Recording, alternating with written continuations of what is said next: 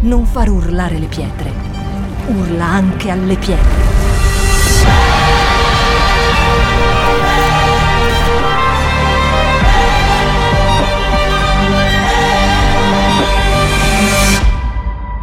Shout 2022. Alza il volume della tua fede. A tutti noi è capitato di trovarci di fronte a delle scelte. Vado a destra o vado a sinistra? Costruisco un cavalcavia oppure faccio una buca e ci passo sotto? Vedo di girare intorno al problema, aspetto, prendo il toro per le corna, prendo per la coda, come devo scappare, devo fargli un recinto, cosa devo fare? E devo dire la verità che non sempre noi chiediamo a Dio, almeno spero di non essere l'unico che a volte si dimentica di chiedere a Dio come fare per affrontare quel problema. Perché ci viene automatico scegliere con la propria esperienza, con il proprio talento, con le proprie capacità. Se vogliamo essere onesti, almeno una volta nella vita credo che l'abbiamo fatto. Solo una. Ma vorrei iniziare, dato che i versetti non saranno pochi, ma credo siano molto scorrevoli, dalla vita di un certo Giobbe. Capitolo 1, giusto per presentare questo personaggio a chi non lo conosce. Eh, Giobbe 1, i primi due versi e poi un salto al verso 4 e al verso 5. Giobbe 1, 1, 2, poi il 4 e il 5.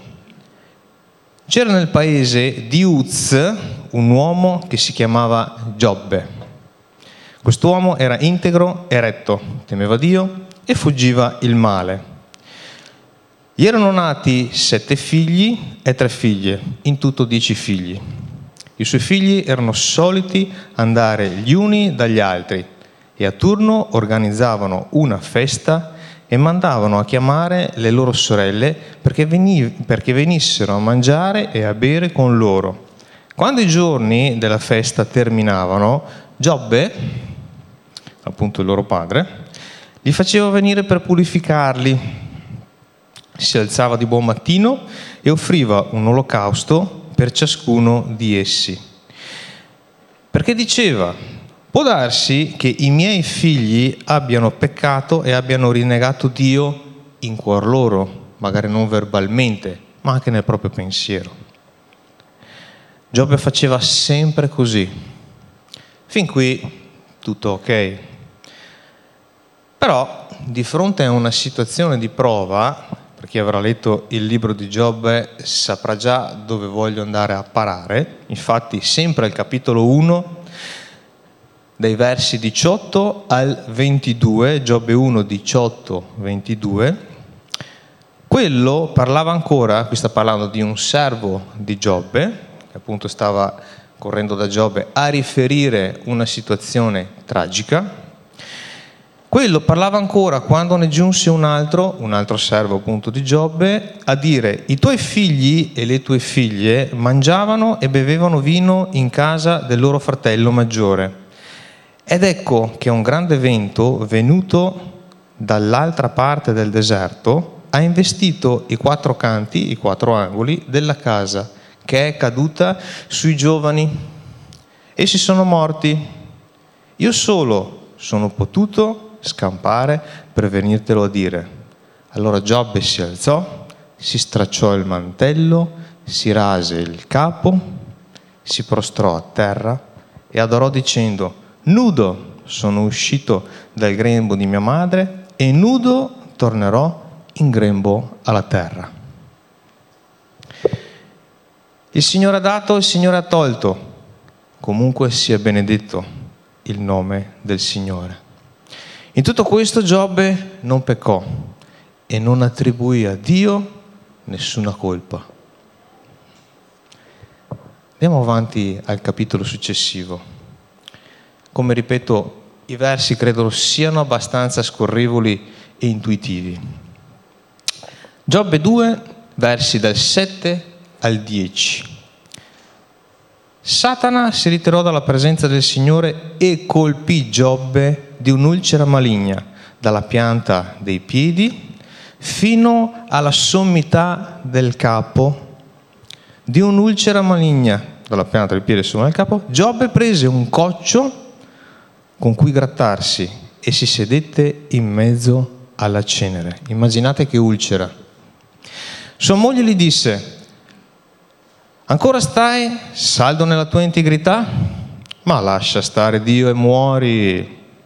Giobbe le rispose, tu parli da donna insensata. Abbiamo accettato il bene dalla mano di Dio e rifiuteremo di accettare il male? In tutto questo Giobbe non peccò con le sue labbra. Ora, noi possiamo vedere anche in questo canto la fase di Giobbe, salda, radicata nella fede, nella propria fede in Dio. Tuttavia vediamo la moglie, in questo caso, che iniziava a dare segni di cedimento e credo che questo sia chiaro e palese per tutti quanti. Può capitare nella propria famiglia di avere qualcuno che possa dare segni di cedimento e lì sta il punto, nel vedere se veramente noi siamo radicati nella presenza di Dio, con la nostra fede alla persona di Dio. Amen. Continuiamo con i versetti. Giobbe 42 dal 7 al 10, qua vediamo come la giustizia di Dio non tarda ad arrivare. Dio è sempre puntuale. Dopo che ebbe rivolto questi discorsi a Giobbe, il Signore stesso disse a Elifaz di Teman, la mia ira si è accesa contro di te e contro i tuoi due amici perché non avete parlato di me secondo la verità di Giobbe, come ha fatto il mio servo Giobbe. Ora dunque prendete sette tori e sette montoni, andate a trovare il mio servo Giobbe e offriteli in olocausto, in olocausto per voi stessi. Il mio servo Giobbe pregherà per voi e io avrò riguardo a lui, per non punire la vostra follia, poiché non avete parlato di me secondo la verità, come ha fatto il mio servo Giobbe. Elifaz di Teman, Bildad di Suac e Zofar di Naama se ne andarono e fecero come il Signore aveva loro ordinato. E il Signore ebbe riguardo per Giobbe. Quando Giobbe ebbe pagato per i suoi amici, il Signore lo ristabilì nella condizione di prima e gli rese il doppio di tutto quello che già gli era appartenuto. Questo è straordinario, bellissimo. Teniamo presente che questi amici, Elifaz, Bildad e Naama, non parlarono correttamente nei confronti di Dio per quanto riguarda la vita di Giobbe, perché è facile lasciarsi, tra virgolette, deviare dai propri pensieri, come anticipatamente avevo detto. Ma come possiamo fare un esempio di questa narrativa riguardo alla vita di Giobbe al libro della Genesi?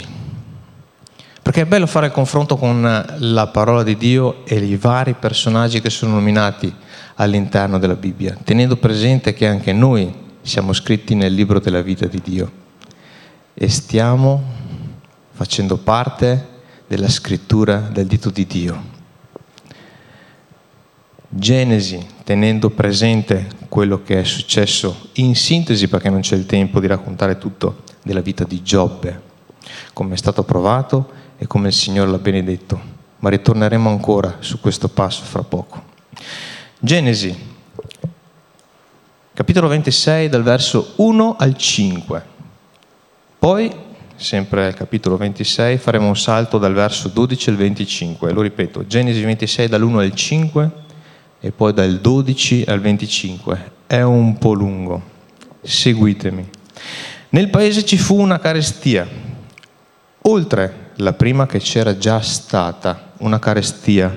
Vi ricorda qualcosa? Come c'era già stata ai tempi di Abramo e Isacco, appunto il figlio di Abramo, andò da Abimelech, re dei Filistei, a Gerar, questa località, questa città. Il Signore gli apparve e gli disse, appunto a Isacco, non scendere in Egitto, abita nel paese che io ti dirò. Soggiorna in questo paese e io sarò con te e ti benedirò, perché io darò a te e alla tua discendenza tutti questi paesi e manterrò il giuramento che feci ad Abramo, tuo padre. Moltiplicherò la tua discendenza come le stelle del cielo e darò alla tua discendenza tutti questi paesi. Tutte le nazioni della terra saranno benedette nella tua discendenza, perché Abramo ubbidì alla mia voce e osservò quello che gli avevo ordinato. I miei comandamenti i miei statuti e le mie leggi. Qua non c'era ancora Mosè, stiamo parlando di Abramo, però nonostante tutto Abramo aveva compreso il cuore di Dio. Isacco, appunto il figlio di Abramo, seminò in quel paese e in quell'anno raccolse il centuplo. Il Signore lo benedisse, quest'uomo divenne grande, andò crescendo sempre più finché diventò ricchissimo. Fu padrone di greggi, di pecore, di mandre di buoi e di numerosa servitù. Cosa successe poi? Qualcuno iniziò ad infastidirsi. I filistei lo invidiavano, perciò turarono e riempivano di terra tutti i pozzi che i servi di suo padre avevano scavato. E questo era un impedimento per tutti questi armenti, era un blocco perché dove avrebbero potuto abbeverarsi tutti questi animali di proprietà di Isacco. Al tempo di Abramo, suo padre, e Abimelech disse ad Isacco, vattene via da noi, perché tu sei molto più potente di noi. Isacco allora partì di là, s'accampò nella valle di Gerar, e vi si stabilì. Isacco scavò di nuovo i pozzi d'acqua che erano stati scavati al tempo di suo padre e che i filistei avevano turato, non si è dato per vinto. Voi mi avete turato i pozzi e io li riapro.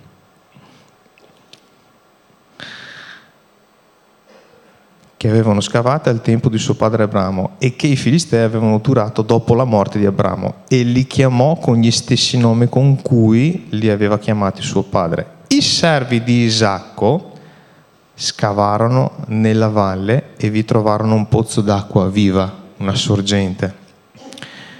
Ma i pastori di Gerar, per chi non sapesse il significato di questa località, Gerar significa ruminare questi pastori litigarono con i pastori di Isacco, dicendo l'acqua è nostra.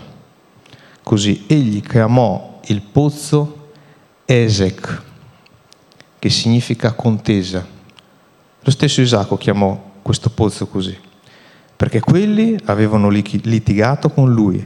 Poi i servi scavarono un altro pozzo e quelli litigarono anche per questo, non davano tregua.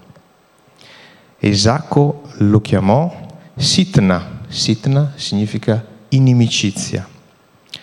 Allora Isacco appunto partì di là e scavò un altro pozzo per il quale quelli non litigarono. Ripeto, Isacco non si diede per vinto, continuò ad insistere perché aveva ascoltato la parola di Dio.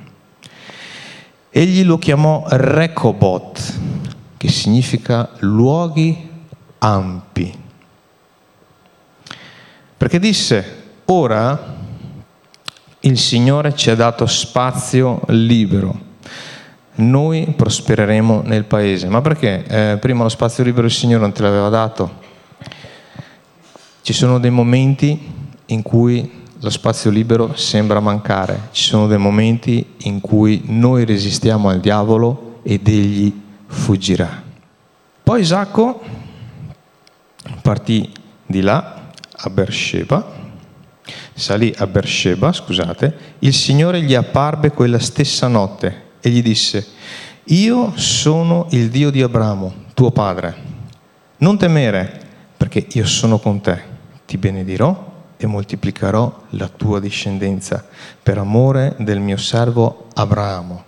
In quel luogo egli costruì un altare, invocò il nome del Signore e vi piantò la sua tenda.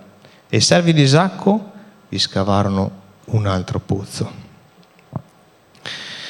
Come detto, anche il figlio di Abramo, appunto Isacco, era deciso fermamente ad ascoltare e ad ubbidire come aveva fatto il proprio padre, a ubbidire alla voce di Dio. E il Signore lo benedì dandogli il centuplo e dandogli anche la forza di continuare a scavare pozzi, a spostarsi e a non cedere ai litigi e ai ricatti dei suoi nemici. Non a caso scelse questa località che si chiama Beersheba. Proseguiamo. Genesi, sempre il libro di Genesi, capitolo 26, dal verso 26 al 28. Poi faremo un salto al verso 30 e poi un altro salto dai versi 32 e 33. Genesi 26, 26, 28, 30 32-33.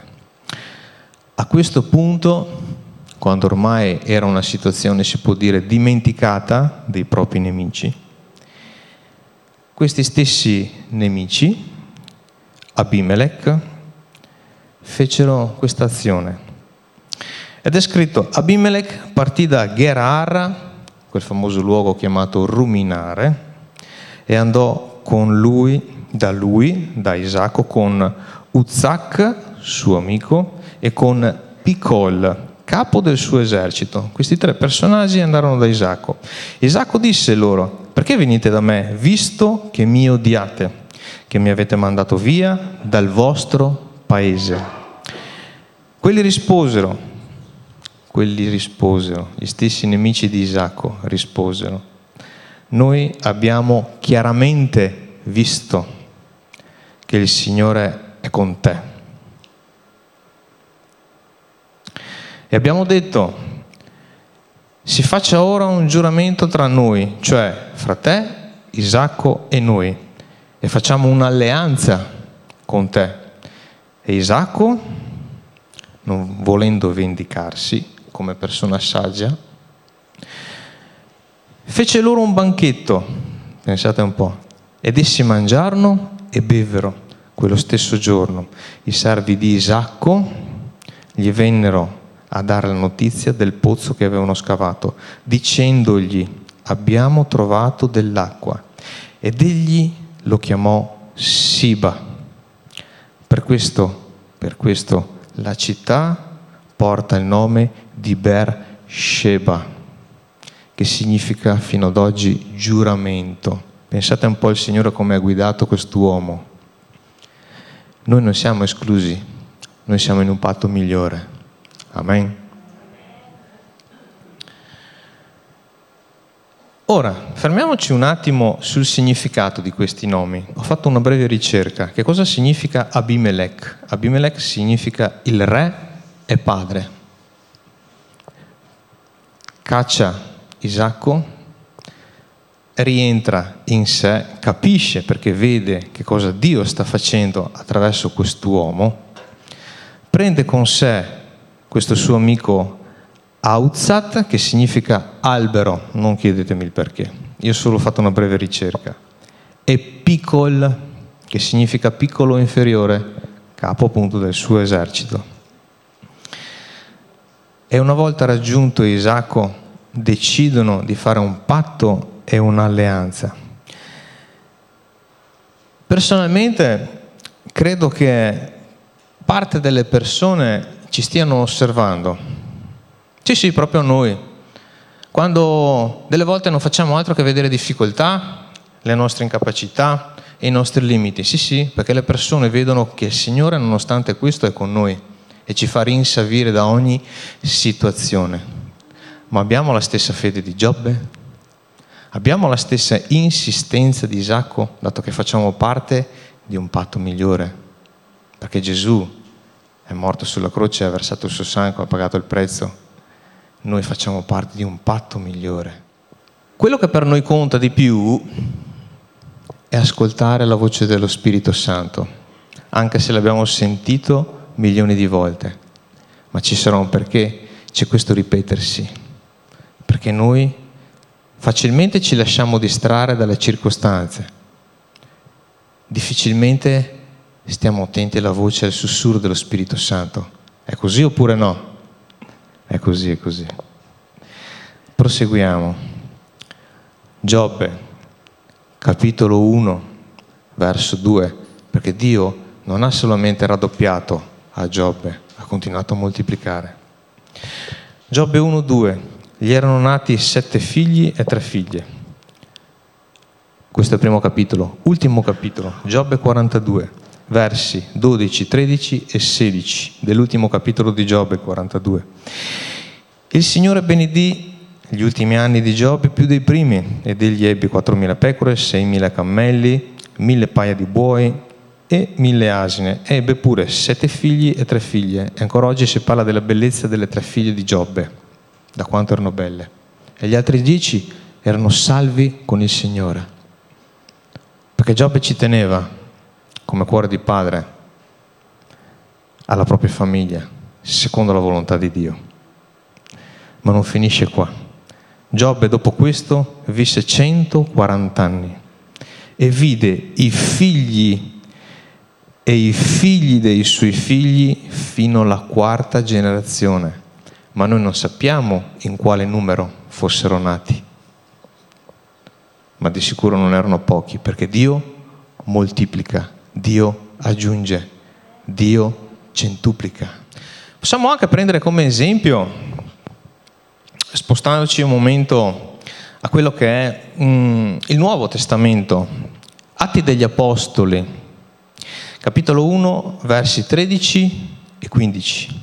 Quando furono entrati, salirono nella sala sopra dove di consueto si trattenevano Pietro, Giovanni, Giacomo, e Andrea, Filippo e Tommaso, Bartolomeo e Matteo, Giacomo d'Alfeo e Simone lo Zelota e Giuda di Giacomo. In quei, giorni, in quei giorni Pietro, alzatosi in mezzo ai fratelli, il numero delle persone riunite era di circa 120. Ma Dio non si ferma qua. Riuscite a comprendere? Gesù ne sceglie 12 e qua è scritto che le persone riunite, quando Gesù è salito in cielo e si riunivano come era loro consueto per pregare, era 120. Ha o non ha centuplicato Dio? Evangelo di Matteo. Vi ricordate la domanda che aveva fatto? Perché questo ha un prezzo. Pietro a Gesù. Matteo 19, 27. Allora Pietro replicando, così è scritto, gli disse appunto Gesù. Ecco, noi abbiamo lasciato ogni cosa e ti abbiamo seguito. Che ne avremo dunque? Quante volte ci siamo fatti questa domanda? Eh, non sono l'unico. Vangelo di Marco, idem, con patate. Marco 10, 28. Ecco, noi abbiamo lasciato, sempre Pietro che parla, noi abbiamo, lasciato, noi abbiamo lasciato ogni cosa e ti abbiamo seguito. E Gesù cosa rispose?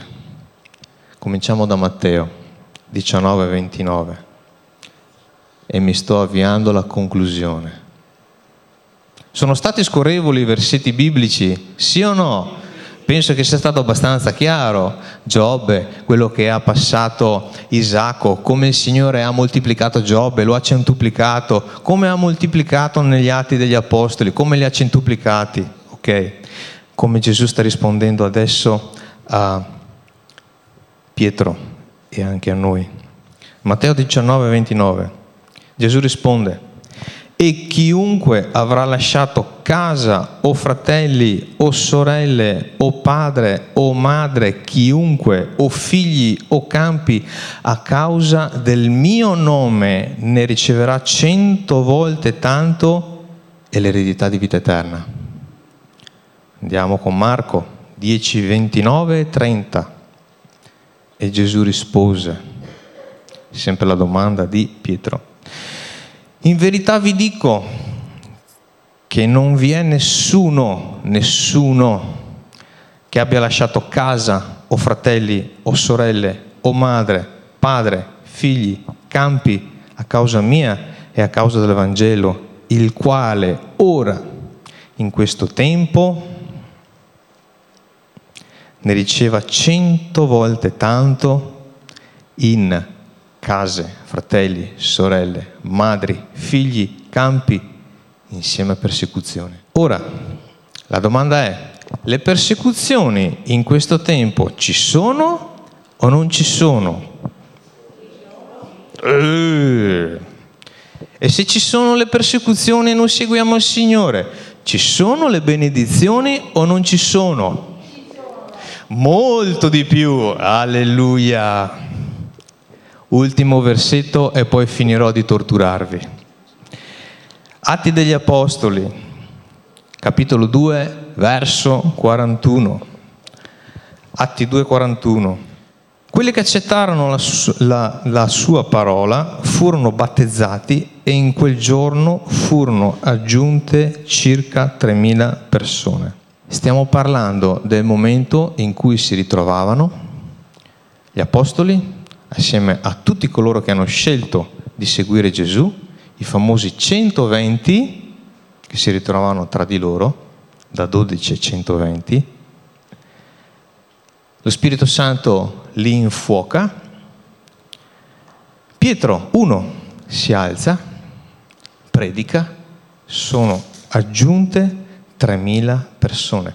Sapete 100, eh, 150, 120 persone, scusate, su 3.000 persone quanto sta? Il Signore li ha moltiplicati di 25 volte, anche di più. Stiamo parlando di 3.120 persone. Ora, questa chiesa, pastore mi confermi che avete iniziato in quattro gatti? Il Signore vi ha moltiplicati in otto. Siete diventati 80. Ha centuplicato. Continuerà a farlo.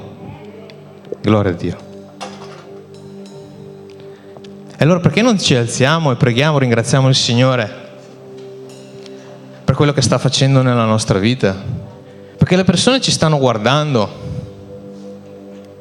e si stanno chiedendo, nonostante queste persone o questo mio vicino sembra così sgangherato, così strano, che la domenica parte, va in chiesa, oppure parla in un modo strano, a volte scappa qualche termine evangelichese, scappa anche a me. Però una cosa è certa, c'è pace nella sua vita. Quando lo vedo non mi viene ansia, l'ansia mi va via, l'ansia fugge. Tante volte abbiamo sentito dire che le persone ci guardano e ci chiedono ma che cose hai tu che io non ho? Ecco, anche se le persone non ci fanno o non ci faranno questa domanda diretta, sappiate Chiesa che lo pensano ma che cos'ha questa persona? Può succedere, ripeto, che ce lo chiedano. Può succedere che siano spinti, come è successo sottoscritto, ad andare circa 18 anni fa da questa famiglia per scegliere personalmente di seguire Cristo, di obbedire alla sua parola, di capire come si fa succedere che non lo facciano, ma una cosa è certa, noi siamo in un luogo come testimonianza vivente. Eravamo in quattro, siamo diventati 80 e stiamo, e stiamo continuando a crescere. Stiamo resistendo? Sì. Il diavolo fugge? Sì. Noi continuiamo a moltiplicare?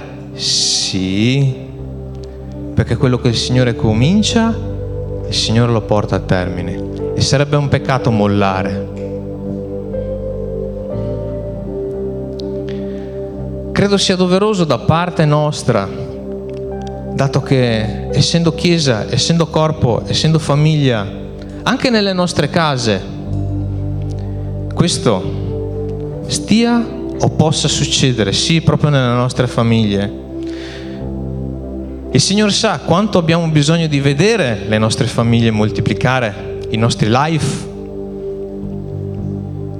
crescere in sapienza, in statura, in struttura e in numero.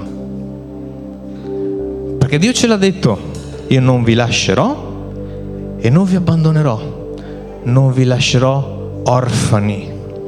Perciò ricordiamoci bene di tutti quei momenti in cui ci siamo sentiti soli, in macchina, al freddo, fuori, per strada, in casa, al buio, ma è stato un momento, perché siamo qua e siamo una testimonianza vivente che il Signore ci sta moltiplicando, il Signore guarisce, il Signore stabilisce, il Signore ci radica in Lui. Ringraziamo il Signore perché non ci ha posti sulla sabbia. E credo che la tempesta l'abbiamo sentita tutti arrivare però non siamo stati spazzati via, giusto? Siamo ancora qua. Nonostante abbiamo guardato i nostri limiti, perché il Signore ci sta insegnando a scavare nella roccia. Così quando arrivano le tempeste, noi siamo ancora lì, piangendo, ridendo, gioendo, essendo tristi, ma siamo ancora lì è questo che il diavolo non vuole che noi guardiamo, che noi siamo ancora lì. E questo gli dà fastidio, tanto fastidio, però siamo ancora lì, siamo ancora qua, stabili, nella roccia, non sulla roccia, nella roccia, perché lo Spirito Santo ci guida e ci aiuta a scavare nella roccia. E non si può scavare la roccia con le mani, servono gli attrezzi, serve la parola, serve il piccone giusto? Serve il martello pneumatico perché la roccia è dura, ma una, volta che tu scavi nella roccia e ti radichi nella roccia, quando arrivi ad essere consapevole cosa veramente dà fastidio al diavolo, ti rendi conto cosa Dio ha fatto nella nostra vita. Ci ha reso stabili e continua a farlo. Più stabili, più moltiplicazione, più moltiplicazione, più la testimonianza potente e risuona nei cieli e nella terra.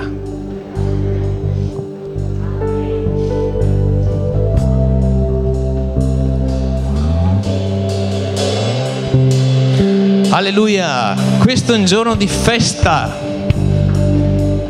perché noi possiamo testimoniare, Signore, che stiamo vedendo il tuo provvedimento in questa Chiesa e nelle nostre vite, perché tu stai continuando a moltiplicare, stai continuando a centuplicare, ci rendi consapevoli, fai in modo che la nostra coscienza, la nostra mente, il nostro cuore si rendano conto dell'importanza del tuo operare nelle nostre vite, il tuo operare è superlativo Spirito Santo.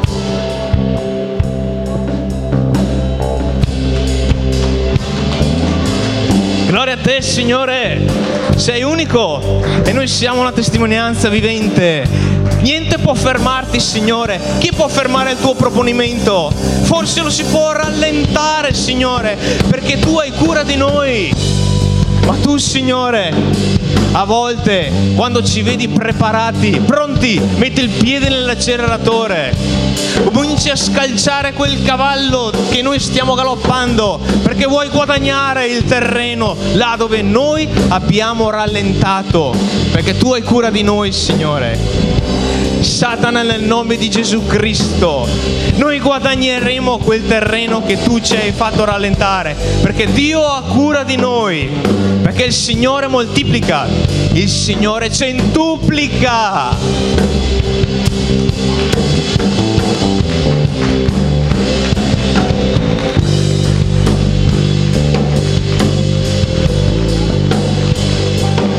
Grazie Signore.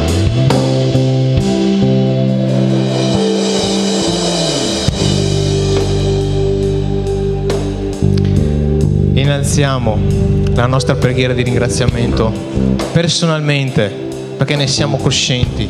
Ora, in questo momento, che le orecchie del diavolo sentano, in modo che ognuno di noi possa capacitarsi ancora di più, che il diavolo non può resistere a una preghiera di gioia, di soddisfazione nel vedere quello che il Signore sta facendo, ha fatto e continua a fare nella nostra vita, perché il Signore non si ferma. No, no, Signore, ti prego, vai, vai, vai. No, no, Signore, vai, vai, vai, vai.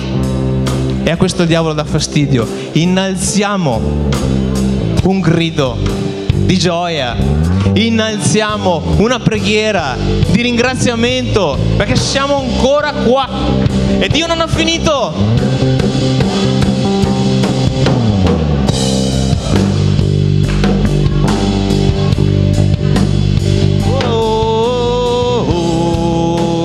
Chiesa, dai, che adesso è il nostro momento, non è il momento del diavolo, è il nostro momento assieme alla presenza di Dio. Dai che gli angeli fanno festa, dai che sono qua in mezzo a noi, dai che Gesù sta camminando in mezzo a noi.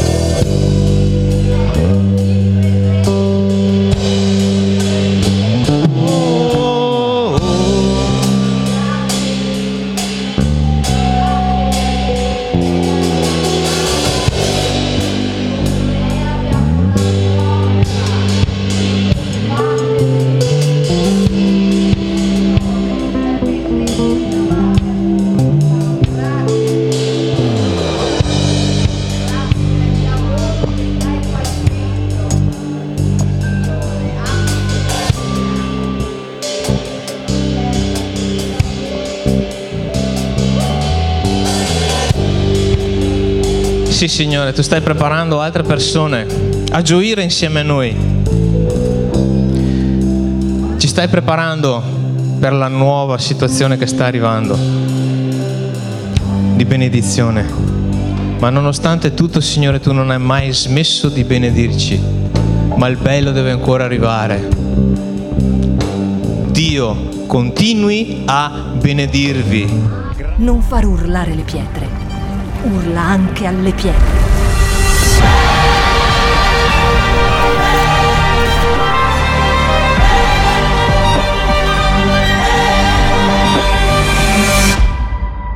Shout 2022. Alza il volume della tua fede.